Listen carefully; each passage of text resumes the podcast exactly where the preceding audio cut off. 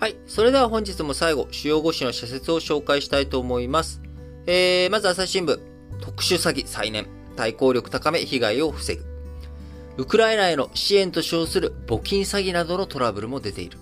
騙す側は木を見るに瓶で、次々と新たな手口を繰り出す。社会全体対抗する力を高め、被害を抑えたいということでね、あの、ATM を使って、えー、還付金が戻ってくるとかね、なんかいろんなことを、えー、言ったりしてくると思いますけれども、まあ、ATM と聞いたらですね、まず、えー、どんな、あ相手であっても、詐欺かもしれないっていうようにね、えー、まずは思うこと、えー、そして対応していくことで、あの、自分で抱え込まずに、え、身近な人、あるいは、え、そのね、ATM、こういう操作をしてくれって言われたらちょっとやり方わかんないんですけど、教えてくださいって、え、銀行の人とかに聞く。え、こういったことがね、え、被害を未然に防ぐために大切なことだと思いますので、え、ぜひ皆さんね、これね、あの、騙す側、あの手この手で騙してこようと思うので、騙されないぞと私は大体大丈夫だっていうふうに思わず、えー、そしてね、えー、お年寄りだけじゃなくて、えー、若い世代も含めて、えー、利用されない、騙されない、えー、相手は騙しにかかってくる、来てるかもしれないというふうに、えー、思って、行動するようにするのが一番被害から防いでいく上でいいんだろうなと。えー、大前提として自分も騙される、えー、そう思って行動するのが正しい考え、受け止め方だと思っています。えー、朝日新聞、ケアを担う子、早期把握と支援強化を。ヤングケアラーの話題ですね。えー、もうすでに5紙全部が取り上げていたと思ったんですけれども、朝日新聞まだ取り上げていなかったんですね。えー、厚労省、えー、厚生労働省が4月に小学6年生と大学3年生を対象にしたヤングケアラーの実態調査、こちらの結果をね、4月に公表しました。世話をしている家族がいると答えたのは6%余りで、昨年調べた中高生とほぼ同じ割合だった。家族の世話をしている子供らは欠席や遅刻をしがちなどの傾向も同様に見られたということで、えー、それぞれ家庭の事情で若い世代が家族の世話や家事を手伝うことはあるだろう。だが、子供の育ちや学びに支障をきたしかねないほどの負担であれば行き過ぎだということで、社会全体でね、どういうふうに子供を育んでいくのか、子供のね、えー、生活、守っていくのかというところについては、えー、今日まさに子供の日、考えていきたい話題だなということで、えー、毎日新聞。子供の日と平和、大切さともに考える機会に。世界には他にも、えー、これね、ウクライナの話、その前にしていたので、他にも紛争の起きている国があります。過去を振り返れば、日本が起こした戦争もありました。戦争に突入すれば、いつでも罪のない人たちの幸せが奪われます。ということで、平和って何だろうと今ね、我々が過ごしているこの日本社会での暮らし、これを当たり前のものだと考えずにですね、えー、しっかりと受け止めていく、えー、世界で起きていることを理解して、えー、今後我々、えどうあるべきなのか、どういうふうに行動していくべきなのか、考えるね、きっかけになったら、あきっかけにしていくべきだろうなと思っています。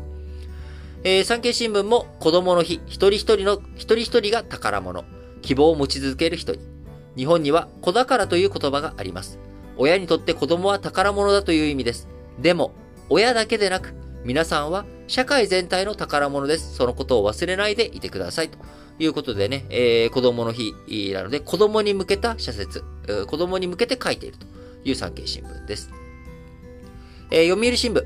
子供の日、不安のサインを見逃さぬよ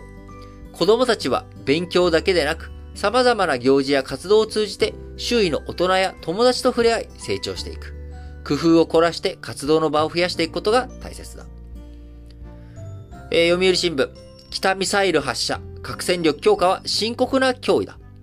ミサイル発射は今年に入って実に13回目だ。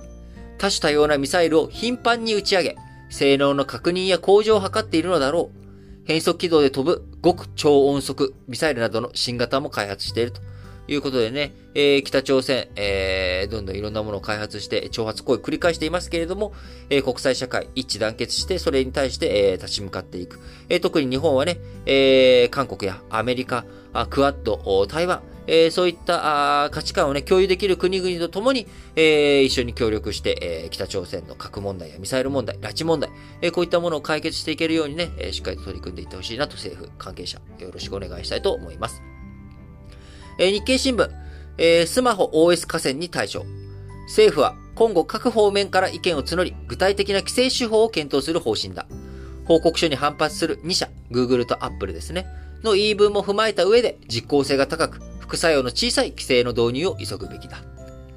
えー、最後、日経新聞も、子供がのびのび育つ国になれるのか。日本は先進国の中で育児、家事の負担が女性に著しく偏っている。これも少子化や育児不安の大きな要因だ。長時間労働を是正し、働く場所や時間を柔軟にする。男性の育児を後押しする。えー、こういったね、企業ができることだっていっぱいあるということで、まあ、社会全体、国とか地域社会とか、そして企業、学校、えー、いろんなところでね、子供をしっかりと受け止めていく、支えていく、そんな社会のあり方というものを模索していきたいと思っております。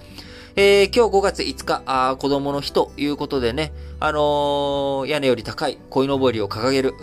ご家庭もあると思います。えー、なかなかね、あのー、子供の日のね、あの、武者人形とか語ったりするご家庭、少なくなっちゃってるんじゃないのかなどうなんだろう。えー、まあね、あの、男の子の日ということになりますけれども、あのー、まあ男の子に限らず子供全体、皆さんがね、えー、の子供たちが今日一日、え楽しく過ごしていき、えー、そしてまあ今日一日に限らず日々、まあもちろんね、勉強とかお手伝いとかいろいろやらなきゃいけないことがたくさん、あ子供とはいえね、ありますと。えー、小学生、えー、中学受験をね、しようとしてる子供とか、ね、おな、習い事がいっぱいある。えー、小学生でも結構忙しい、大変だと。えー、ゴールデンウィークでも休めないよというようなね、えー、子供もいるかもしれません。